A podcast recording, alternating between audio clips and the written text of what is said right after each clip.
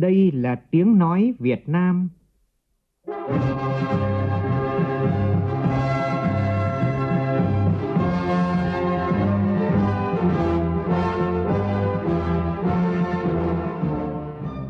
là tiếng nói Việt Nam, phát thanh từ Hà Nội, thủ đô nước Cộng hòa xã hội chủ nghĩa Việt Nam.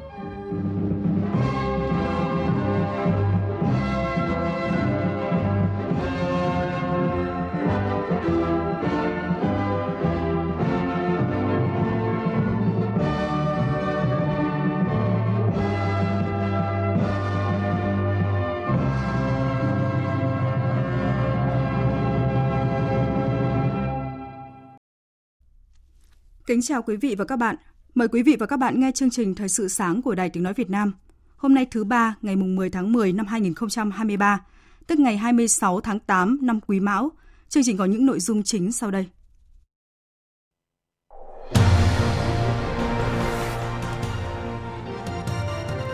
Thủ tướng Chính phủ chấp thuận chủ trương đầu tư dự án khu công nghiệp Hoàng Mai 2, tỉnh Nghệ An. Hôm nay sẽ diễn ra ngày chuyển đổi số quốc gia năm 2023 với chủ đề khai thác dữ liệu số để tạo ra giá trị. Một số khu vực miền núi tại Quảng Bình thiếu điện cản trở lớn công tác chuyển đổi số của địa phương. Từ hôm nay đến ngày 18 tháng 10, đoàn công tác của Ủy ban châu Âu EC thực hiện công tác thanh tra kiểm tra lần thứ tư về chống khai thác bất hợp pháp không báo cáo và không theo quy định gọi tắt là EU tại Việt Nam. Tròn 70 năm ngày giải phóng thủ đô mùng 10 tháng 10, trong chương trình biên tập viên Đài Tiếng nói Việt Nam có bình luận với nhan đề Hà Nội tầm vóc mới, vị thế mới – trong phần tin thế giới, chiến sự tại giải Gaza tiếp tục leo thang ngày càng ác liệt và đẫm máu hơn. Số thương vong của cả hai phía gần chạm ngưỡng 8.000 người. Trong khi Israel tuyên bố phong tỏa hoàn toàn giải Gaza, cắt hoàn toàn các nguồn cung cấp điện, nước và nhiên liệu. Dữ liệu cá nhân của hàng triệu người Philippines bị lộ lọt sau vụ tin tặc tấn công hệ thống máy tính của Tập đoàn Bảo hiểm Y tế Nhà nước Philippines.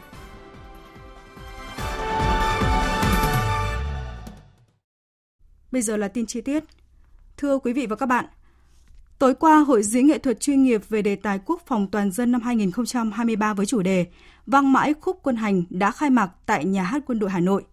Hội diễn do Tổng cục Chính trị Quân đội Nhân dân Việt Nam phối hợp với Bộ Văn hóa Thể thao và Du lịch, Bộ Công an và các hội chuyên ngành văn học nghệ thuật trung ương tổ chức. Dự lễ khai mạc có các ủy viên Bộ Chính trị, Đại tướng Phan Văn Giang, Phó Bí thư Quân ủy Trung ương, Bộ trưởng Bộ Quốc phòng, Đại tướng Lương Cường, chủ nhiệm Tổng cục Chính trị Quân đội Nhân dân Việt Nam và Giám đốc Học viện Chính trị Quốc gia Hồ Chí Minh, Chủ tịch Hội đồng Lý luận Trung ương Nguyễn Xuân Thắng. Phóng viên Nguyên Nhung thông tin. Tại lễ khai mạc, khán giả được thưởng thức nhiều tiết mục nghệ thuật ý nghĩa, đặc sắc về đề tài quốc phòng toàn dân với sự tham gia kết hợp biểu diễn của nhiều thế hệ nghệ sĩ, ca sĩ, diễn viên – Hội diễn nghệ thuật chuyên nghiệp về đề tài quốc phòng toàn dân năm 2023 diễn ra từ ngày 9 đến ngày 21 tháng 10. Năm nay, lần đầu tiên có các đơn vị ngoài quân đội tham gia. Với tổng số 19 đơn vị cùng trên 1.500 nghệ sĩ, diễn viên sẽ thi diễn 21 chương trình nghệ thuật thuộc loại hình ca, múa nhạc, sân khấu. Các tác phẩm tiết mục dự thi có nội dung ca ngợi truyền thống cách mạng, tình yêu quê hương đất nước, ca ngợi Đảng, Bác Hồ, truyền thống vẻ vang của lực lượng vũ trang trong sự nghiệp xây dựng và bảo vệ Tổ quốc. Đặc biệt, mỗi chương trình có một tác phẩm hành khúc độc lập là sáng tác mới, dàn dựng công phu, phản ánh đời sống của chiến sĩ hôm nay. Phát biểu khai mạc hội diễn, Thượng tướng Trịnh Văn Quyết, Phó chủ nhiệm Tổng cục Chính trị Quân đội Nhân dân Việt Nam khẳng định, trong sự nghiệp xây dựng bảo vệ Tổ quốc và hội nhập quốc tế, hoạt động văn học nghệ thuật trong quân đội tiếp tục được phát huy mạnh mẽ, vẫn giữ vững bản sắc văn hóa dân tộc và tiếp thu tinh hoa văn hóa nhân loại, thực sự là động lực tinh thần to lớn, khích lệ động viên quân và dân ta hoàn thành xuất sắc mọi nhiệm vụ được giao. Thủ tướng Chính phủ vừa có quyết định về chủ trương đầu tư dự án khu công nghiệp Hoàng Mai 2, tỉnh Nghệ An. Tin của phóng viên Văn Hiếu. Theo quyết định, Thủ tướng Chính phủ chấp thuận chủ trương đầu tư, đồng thời chấp thuận nhà đầu tư là công ty cổ phần Hoàng Thịnh Đạt. Địa điểm thực hiện dự án tại xã Quỳnh Vinh, thị xã Hoàng Mai, tỉnh Nghệ An với quy mô sử dụng đất của dự án là gần 335 ha. Tổng vốn đầu tư của dự án là 1.900 tỷ đồng. Trong đó, vốn góp của nhà đầu tư là 570 tỷ đồng. Thời hạn hoạt động của dự án là 50 năm kể từ ngày 9 tháng 10 năm 2023 Ủy ban Nhân dân tỉnh Nghệ An có trách nhiệm kiểm tra, xác định nhà đầu tư đáp ứng điều kiện được nhà nước cho thuê đất tại thời điểm cho thuê đất, bảo đảm điều kiện được nhà nước cho phép chuyển mục đích sử dụng đất để thực hiện dự án theo quy định của pháp luật về đất đai. Hôm nay, Bộ Thông tin và Truyền thông phối hợp với Văn phòng Chính phủ tổ chức Ngày chuyển đổi số quốc gia năm 2023. Chủ đề của Ngày chuyển đổi số quốc gia năm nay là khai thác dữ liệu số để tạo ra giá trị, nhằm đẩy nhanh tiến độ triển khai các nhiệm vụ về chuyển đổi số quốc gia, thực hiện có hiệu quả chương trình chuyển đổi số quốc gia đến năm 2025, định hướng đến năm 2030, nâng cao nhận thức của người dân toàn xã hội về vai trò ý nghĩa và lợi ích của chuyển đổi số. Nhân sự kiện này, Bộ Thông tin và Truyền thông phát động tháng hành động hưởng ứng ngày chuyển đổi số nhằm góp phần thực hiện thành công năm dữ liệu số 2023. Tin của phóng viên Mai Hạnh. Từ ngày mùng 1 đến hết ngày 31 tháng 10, tháng hành động hưởng ứng ngày chuyển đổi số quốc gia có nhiều hoạt động cụ thể như các địa phương phát động phong trào thi đua chuyển đổi số, tổ chức tháng tiêu dùng số, xây dựng các chính sách ưu đãi cho người dân khi sử dụng dịch vụ số. Tổ công nghệ số cộng đồng sẽ đồng hành với người dân trong quá trình chuyển đổi số, hướng dẫn các thao tác trên cổng dịch vụ công trực tuyến, thanh toán trực tuyến và nâng cao nhận thức cũng như kỹ năng phòng tránh các nguy cơ mất dữ liệu cá nhân, bị lừa đảo hay gặp các rủi ro trên môi trường số. Hiện nay nhiều sản phẩm dịch vụ số phục vụ người dân doanh nghiệp đang được sử dụng hiệu quả như cấp hộ chiếu trực tuyến, dịch vụ công đăng ký khai sinh, đăng ký thường trú, cấp thẻ bảo hiểm y tế cho trẻ dưới 6 tuổi, đổi giấy phép lái xe trực tuyến, vân vân. Tuy nhiên, chuyển đổi số sẽ còn khoảng cách lớn giữa thành thị và nông thôn, nhất là khi cả nước còn khoảng 266 thôn bản chưa được phủ sóng di động. Phó Cục trưởng phụ trách Cục chuyển đổi số quốc gia Bộ Thông tin và Truyền thông Nguyễn Phú Tiến cho biết. Chủ đề của ngày chuyển đổi số quốc gia năm 2023 là khai thác dữ liệu để tạo ra giá trị. Bản chất cốt lõi khi thực hiện chuyển đổi số là dựa trên dữ liệu, dữ liệu để tạo ra giá trị. Chính vì thế ngày chuyển đổi số quốc gia rất có ý nghĩa để hướng chuyển đổi số tới thực chất, tới hiệu quả và tới người dân. Để triển khai năm quốc gia về chuyển đổi số thì tháng hành động ngày chuyển đổi số quốc gia tập trung một số những cái nội dung để nâng cao nhận thức, nâng cao kỹ năng của người dân kể cả khu vực doanh nghiệp khi thực hiện chuyển đổi số trong thời gian tới để phát triển kinh tế xã hội. Ủy ban nhân dân tỉnh Quảng Nam chiều qua đã khánh thành và đưa vào vận hành trung tâm tích hợp dữ liệu mạng diện rộng và trung tâm giám sát an toàn thông tin tỉnh Quảng Nam, gọi chung là trung tâm tích hợp dữ liệu Trung tâm này ra đời nhằm nâng cấp hạ tầng trung tâm dữ liệu của tỉnh đảm bảo năng lực triển khai chính quyền số và đô thị thông minh tại tỉnh Quảng Nam. Theo tin của phóng viên Thanh Hiếu, đối với phát triển chính quyền số phục vụ người dân, tỉnh Quảng Bình đã công khai gần 1.900 thủ tục hành chính với hơn 800 dịch vụ công trực tuyến, đạt tỷ lệ 99%. Trong đó tích hợp thành công gần 700 dịch vụ do tỉnh xây dựng trên cổng dịch vụ công quốc gia, đạt tỷ lệ là 90%, Tỷ lệ hồ sơ nộp trực tuyến của người dân đạt trên 55% và được cập nhật vào kho quản lý dữ liệu điện tử trên cổng dịch vụ hệ thống thông tin một cửa điện tử của tỉnh Quảng Bình. Đáng quan tâm hiện nay là hạ tầng mạng lưới kết nối Internet băng rộng tại một số địa bàn miền núi, vùng sâu, vùng xa chưa được phủ hoàn diện hoặc là chưa đảm bảo chất lượng. Ông Hoàng Hữu Thái, Giám đốc Sở Thông tin và Truyền thông tỉnh Quảng Bình cho biết đang còn là, là rất là nhiều khó khăn cho nên cái tỷ lệ đầu tư cho chuyển đổi số cho ứng dụng công nghệ thông tin là cũng đang rất hạn chế. Trên địa bàn á, thì có 20 bản thuộc ờ, ba xã miền núi và vùng đồng bào dân tộc thiểu số là chưa có điện lưới. Thì chính vì chưa có điện lưới cho nên là cái việc để đầu tư các cái hạ tầng về viễn thông phục vụ cho chuyển đổi số là cũng cũng không triển khai được không triển khai được cái ờ, công nghệ thông tin và phục vụ cho công tác chuyển đổi số theo kế hoạch, từ hôm nay đến ngày 18 tháng 10, đoàn công tác của Ủy ban châu Âu EC thực hiện công tác thanh tra kiểm tra lần thứ tư về chống khai thác bất hợp pháp, không báo cáo và không theo quy định, gọi tắt là EU tại Việt Nam. Phóng viên Minh Long thông tin. Đoàn sẽ tiến hành kiểm tra kết quả triển khai các khuyến nghị của EC trong đợt kiểm tra lần thứ ba về chống khai thác EU của Việt Nam. Trong đó tập trung vào công tác kiểm soát tàu cá vi phạm vùng biển nước ngoài, kiểm soát tàu cá ra vào cảng và hoạt động trên biển – kiểm soát nguyên liệu, nhập khẩu và truy xuất nguồn gốc thủy sản từ khai thác. Thứ trưởng Bộ Nông nghiệp và Phát triển Nông thôn Phù Đức Tiến, Phó trưởng ban Ban chỉ đạo quốc gia về chống khai thác UU cho biết. 6 năm rồi chúng ta chưa gửi phải vàng. Đây là một cái sự quan tâm rất lớn của chính phủ, đặc biệt Thủ tướng Chính phủ. Có phải nói là giải quyết về cái truy xuất nguồn gốc của 7 tấn cá kiếp, rồi giải quyết hai con tàu vi phạm, rồi một số vụ án có thể đưa khởi tố thì Kiên Giang đã khởi tố vụ án như vậy là những cái vấn đề mà EC thanh tra chỉ ra ở cái đợt thứ ba là chúng ta thể hiện một cái sự nghiêm túc nhất để triển khai. Họ thấy rằng là đúng cả hệ thống trị vào cuộc đã có những cái chuyển biến tích cực như thế và chúng tôi hy vọng là sẽ gỡ thẻ vàng trong thời gian sớm nhất. Trước đó, tại hội nghị trực tuyến toàn quốc thúc đẩy các giải pháp chống khai thác hải sản bất hợp pháp, không báo cáo và không theo quy định UU diễn ra vào cuối tuần qua, Thủ tướng Chính phủ Phạm Minh Chính yêu cầu các địa phương nâng cao ý thức của người dân trong thực hiện pháp luật và bảo vệ môi trường, phát triển bền vững. Thủ tướng kêu gọi tinh thần trách nhiệm và hành động của các cấp, ngành trong công tác chống khai thác IUU, nhất là người đứng đầu, đặc biệt là cấp cơ sở, nơi trực tiếp tiếp xúc quản lý ngư dân. Dù dự báo gặp rất nhiều khó khăn nhưng ngành công thương tỉnh Lào Cai vẫn đặt quyết tâm cán đích giá trị sản xuất công nghiệp đạt con số 51.000 tỷ đồng trước khi kết thúc năm nay. Cộng tác viên Trung Kiên tại khu vực Tây Bắc thông tin. Thị trường phân bón đang ấm dần lên là một tín hiệu đáng mừng. Chỉ trong vòng hơn một tháng, giá phân DAP số 2 tăng từ 10,8 lên 12 triệu đồng một tấn và hứa hẹn sẽ tiếp tục tăng trong những tháng cuối năm. Không chỉ có phân bón, hiện giá một số sản phẩm trọng điểm của tỉnh Lào Cai như quặng apatit loại 2, phen pát nghiền, tinh quặng đồng đang tăng cao.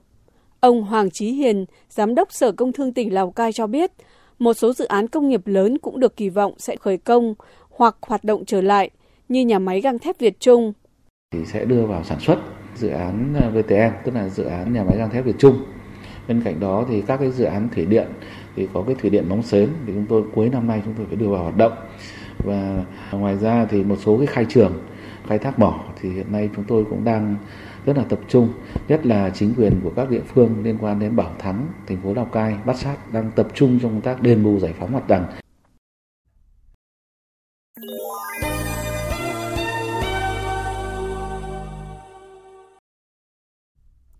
Xin được chuyển sang phần tin quốc tế. Mở đầu là diễn biến mới nhất về căng thẳng tại giải Gaza.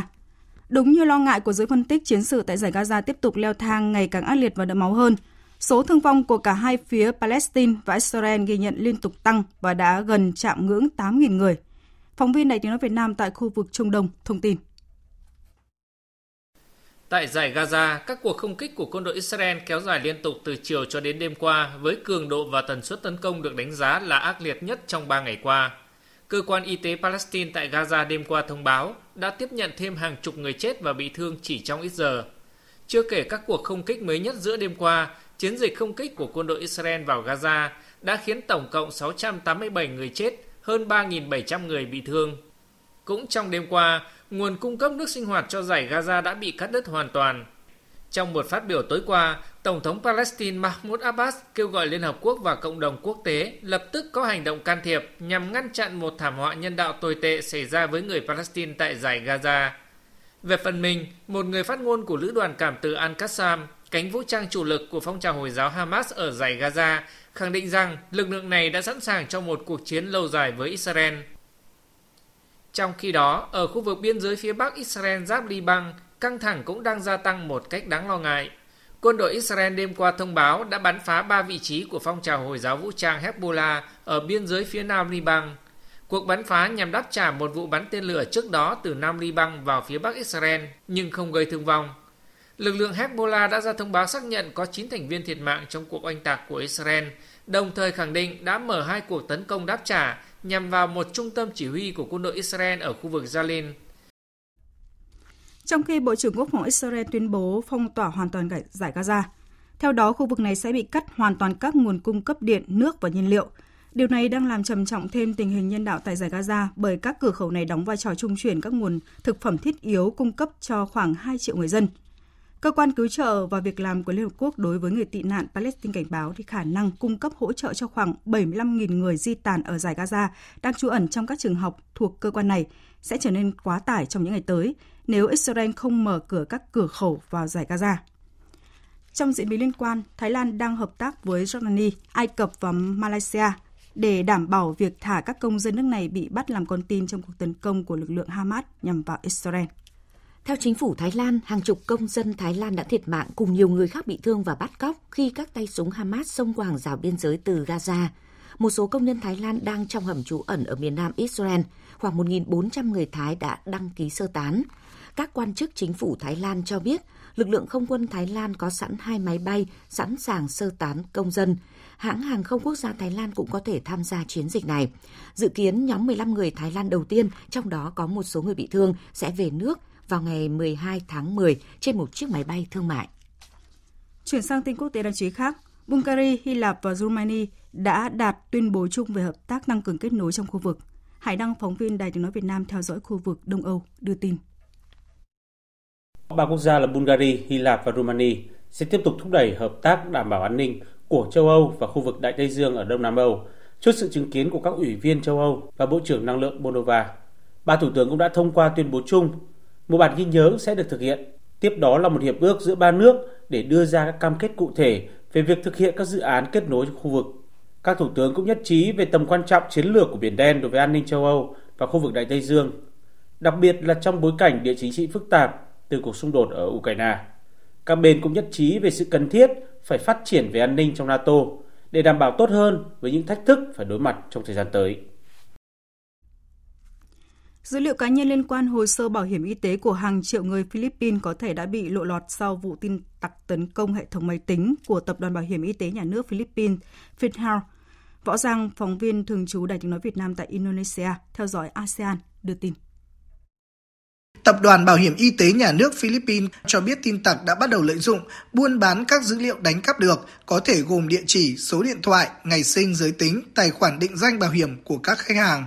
Các tin tặc được cho là đang gây áp lực buộc chính phủ Philippines trả khoản tiền chuộc là 300.000 đô la Mỹ cho các bản ghi nhớ dữ liệu sức khỏe cá nhân, trong đó có một số thông tin có thể xem là bí mật. Chính phủ Philippines nhận định thủ phạm vụ việc là nhóm tin tặc Medusa. Theo thống kê trên website của FinHealth, tính đến cuối tháng 6 năm 2023, tập đoàn bảo hiểm này có hơn 59 triệu khách hàng trực tiếp và gián tiếp, trong đó hơn một nửa là công dân Philippines. Tiếp theo chương trình là thông tin thể thao đáng chú ý.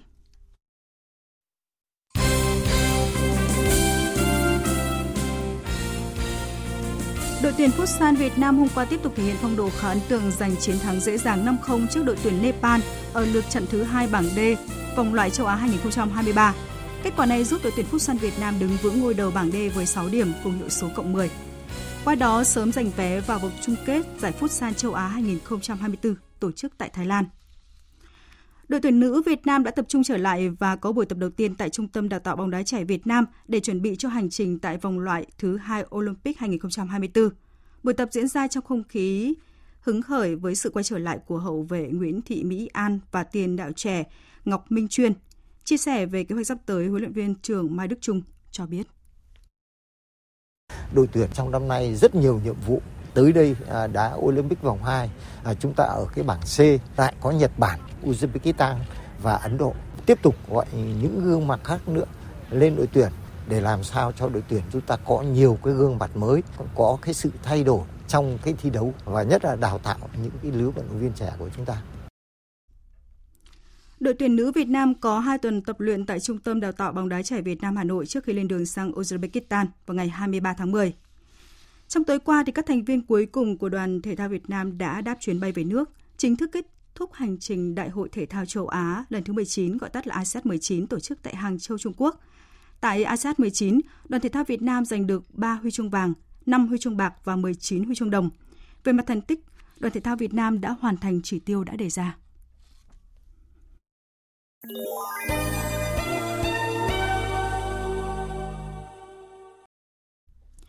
Thưa quý vị và các bạn, kỷ niệm ngày giải phóng thủ đô mùng 10 tháng 10 năm nay cũng là lúc Đảng bộ, chính quyền và nhân dân thành phố Hà Nội phấn khởi tự hào về những thành tựu lớn lao sau 15 năm mở rộng địa giới hành chính. Bằng ý chí và nghị lực vươn lên không ngừng, người Hà Nội quyết tâm xây dựng thủ đô nghìn năm văn hiến trở thành trung tâm, động lực thúc đẩy phát triển của vùng kinh tế trọng điểm Bắc Bộ và cả nước.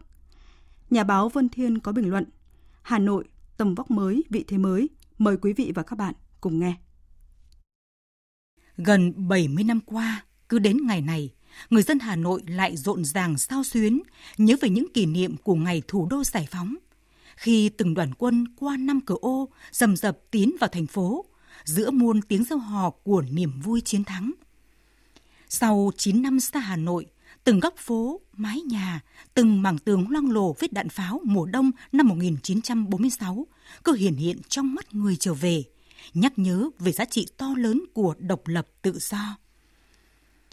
Vì vậy mà khi đất nước chẳng một ngày được bình yên, người Hà Nội sẵn sàng vừa dựng xây cuộc sống, vừa chi lửa với miền Nam kháng chiến chống Mỹ cho đến ngày thắng lợi cuối cùng.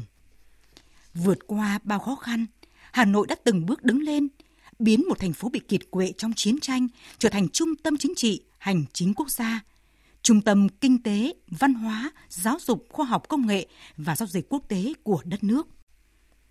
Hà Nội đang đổi thay từng ngày, diện mạo đô thị ngày càng khang trang hiện đại với hàng loạt công trình hạ tầng giao thông, kinh tế trọng điểm được đưa vào khai thác. Nghị quyết mở rộng thủ đô năm 2028 đã chứng minh tính đúng đắn của một quyết sách mang tầm chiến lược, giúp Hà Nội phát huy hiệu quả các giá trị và nguồn lực to lớn, phát triển mạnh mẽ thủ đô lên một tầm vóc mới với thế và lực mới. Để rồi, dù chỉ chiếm 1% về diện tích, 8,5% về dân số cả nước, nhưng Hà Nội đã đóng góp hơn 16% GDP, 18,5% thu ngân sách quốc gia. Kỷ niệm Ngày Giải phóng thủ đô là dịp người Hà Nội ý thức hơn giá trị của độc lập và tự do, của hòa bình và phát triển. Để rồi tự dặn mình phải năng động hơn trong lao động dựng xây, lịch sự nhân ái hơn trong ứng xử văn hóa. Làm cho Hà Nội không chỉ phát triển lên tầm cao mới mà còn tự hào là thành phố đáng sống, thành phố hòa bình, văn minh, văn hiến, đậm đà bản sắc và thượng tôn pháp luật. Nói vậy để thấy rằng con đường phía trước của Hà Nội đang mở ra với cả thời cơ và thách thức đan xen. Đảng bộ, chính quyền và nhân dân thủ đô vẫn còn nhiều việc phải làm. Hà Nội phải xem việc khắc phục những hạn chế yếu kém, những trở lực thách thức là nhiệm vụ có ý nghĩa quyết định đối với việc khẳng định vai trò của bộ máy công quyền trong lãnh đạo, điều hành, thúc đẩy sự phát triển của thủ đô.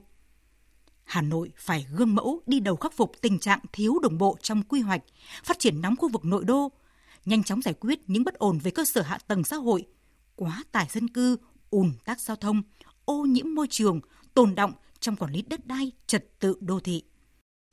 Không thể cứ đùng đa đùng đỉnh theo kiểu Hà Nội không vội được đâu, mà phải làm việc với tinh thần Hà Nội không vội là không xong.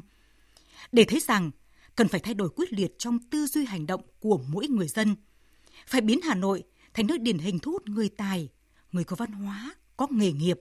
Mọi người đều bình đẳng với cơ hội phát triển và cống hiến vì một thủ đô giàu đẹp, văn minh, hiện đại và đáng sống. Phát triển tương xứng với tầm vóc mới, vị thế mới. Thực sự là thủ đô ta như Bác Hồ sinh thời từng mong muốn. Quý vị và các bạn vừa nghe bình luận của nhà báo Vân Thiêng với nhan đề Hà Nội tầm vóc mới, vị thế mới nhân 70 năm ngày giải phóng thủ đô mùng 10 tháng 10. Tiếp theo chương trình là thông tin thời tiết đáng chú ý. Dự báo thời tiết Phía Tây Bắc Bộ nhiều mây có mưa vài nơi, trưa chiều giảm mây trời nắng, đêm trời lạnh, nhiệt độ từ 21 đến 31 độ. Phía Đông Bắc Bộ và Hà Nội nhiều mây có mưa vài nơi, trưa chiều giảm mây trời nắng, đêm trời lạnh, nhiệt độ từ 18 đến 30 độ. Khu vực từ Thanh Hóa đến Thừa Thiên Huế, phía Bắc từ Thanh Hóa đến Nghệ An có mưa vài nơi, trưa chiều giảm mây trời nắng, Phía Nam ngày có mưa rào và rông, đêm có mưa vừa mưa to, có nơi mưa rất to và rải rác có rông. Trong mưa rông có khả năng xảy ra lốc xét và gió giật mạnh, nhiệt độ từ 22 đến 30 độ. Khu vực từ Đà Nẵng đến Bình Thuận có mưa rào và rông rải rác, cục bộ có mưa vừa mưa to, nhiệt độ từ 23 đến 32 độ. Tây Nguyên có mưa rào và rông vài nơi, cục bộ có mưa vừa mưa to, nhiệt độ từ 20 đến 29 độ. Nam Bộ có mưa rào và rông vài nơi, cục bộ có mưa vừa mưa to. Trong mưa rông có khả năng xảy ra lốc xét và gió giật mạnh. Nhiệt độ từ 23 đến 34 độ. Dự báo thời tiết biển, Bắc Vịnh Bắc Bộ và Nam Vịnh Bắc Bộ có mưa rào và rông vài nơi. Trong mưa rông có khả năng xảy ra lốc xoáy, gió Đông Bắc cấp 6, giật cấp 8, biển động. Vùng biển từ Quảng Trị đến Quảng Ngãi có mưa rào và rông rải rác, trong mưa rông có khả năng xảy ra lốc xoáy và gió giật mạnh cấp 6, cấp 7. Gió Đông Bắc cấp 3, cấp 4. Riêng phía Bắc có lúc cấp 5. Vùng biển từ Bình Định đến Ninh Thuận có mưa rào và rông rải rác, trong mưa rông có khả năng xảy ra lốc xoáy và gió giật mạnh cấp 6, cấp 7. Phía Bắc gió Đông Bắc cấp 3, cấp 4, phía Nam gió nhẹ. Vùng biển từ Bình Thuận đến Cà Mau, vùng biển từ Cà Mau đến Kiên Giang và Vịnh Thái Lan có mưa rào rải rác và có nơi có rông. Trong mưa rông có khả năng xảy ra lốc xoáy và gió giật mạnh cấp 6, cấp 7. Khu vực Bắc Biển Đông có mưa rào và rông rải rác. Trong mưa rông có khả năng xảy ra lốc xoáy. Gió Đông Bắc cấp 5, riêng phía Bắc cấp 6, giật cấp 8, biển động. Khu vực giữa Biển Đông có mưa rào và rông vài nơi. Phía Bắc gió Đông Bắc cấp 3, cấp 4. Khu vực Nam Biển Đông và khu vực quần đảo Trường Sa thuộc tỉnh Khánh Hòa có mưa rào và rông vài nơi. Khu vực quần đảo Hoàng Sa thuộc thành phố Đà Nẵng có mưa rào và rông vài nơi. Trong mưa rông có khả năng xảy ra lốc xoáy và gió giật mạnh cấp 6, cấp 7. Quý vị và các bạn vừa nghe thông tin dự báo thời tiết chi tiết các vùng trên cả nước. Sau đây chúng tôi tóm lược những tin chính vừa phát trong chương trình.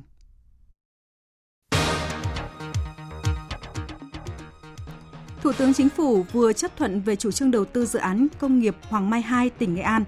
Dự án với quy mô sử dụng đất là gần 335 ha. Tổng vốn đầu tư của dự án là 1.900 tỷ đồng. Thời hạn hoạt động của dự án là 50 năm kể từ ngày 9 tháng 10 năm 2023.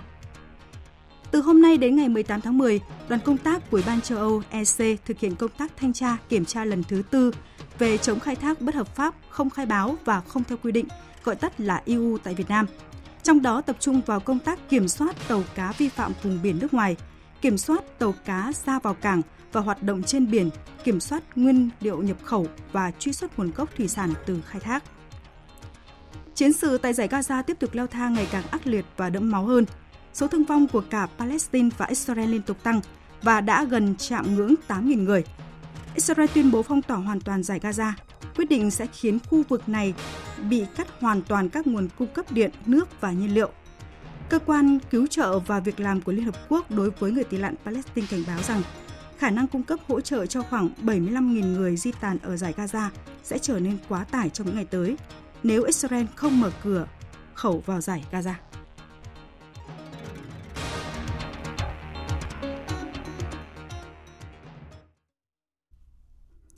Những thông tin tóm lược vừa rồi đã kết thúc chương trình Thời sự sáng của Đài Tiếng Nói Việt Nam. Chương trình do các biên tập viên Thu Hằng và Hải Yến thực hiện với sự tham gia của phát thanh viên Phương Hằng, kỹ thuật viên Tuyết Mai, chịu trách nhiệm nội dung Nguyễn Thị Hằng Nga. Cảm ơn quý vị đã quan tâm lắng nghe. Xin kính chào và hẹn gặp lại quý vị.